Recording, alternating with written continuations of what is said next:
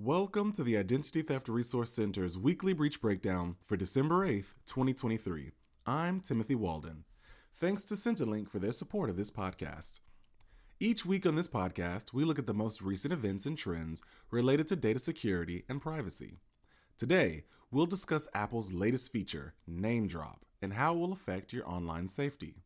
There once was a time long ago when people had to memorize the numbers of all their most important contacts.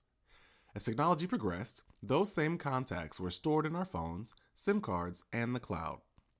In the same way that video calls were once a thing of fiction, so too was the concept of sharing contact information with the flick of a wrist or the bump of a phone.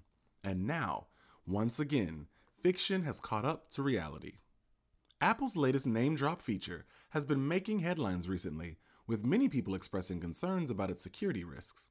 However, NameDrop isn't as big a security risk as some may believe. NameDrop is an extension of Apple's AirDrop functionality, which allows two iPhone users to share contact information by holding the top ends of their smartphones together. When NameDrop is turned on, a contact card with your email and phone number will appear on your device. You can then choose to either share or receive only the contact information by tapping the appropriate button. The transaction ends when you tap Done in the top left corner of your screen.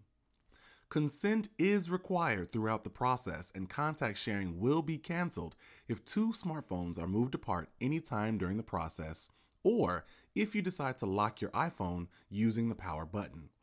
This limits the possibility of a random person on the street bumping into you for a few seconds and walking away with your phone number. However, if you want to turn off the NameDrop feature on your iPhone, you can do so in your settings. It is worth noting that the NameDrop feature is not limited to iPhones. You can receive contact information from iPhones and other Apple Watches if you own a newer Apple Watch. To initiate a watch to watch transfer, open contacts, and then tap on your image. Choose share and hold your watches close together. Follow the same steps listed above to share your info. While NameDrop is not a significant security risk, it is essential to be aware of how your smartphone can leak personal data. A good start is checking whether you're inadvertently sharing your location data. Another important step to keep your iPhone secure is to update your software frequently so that Apple can patch potential exploits.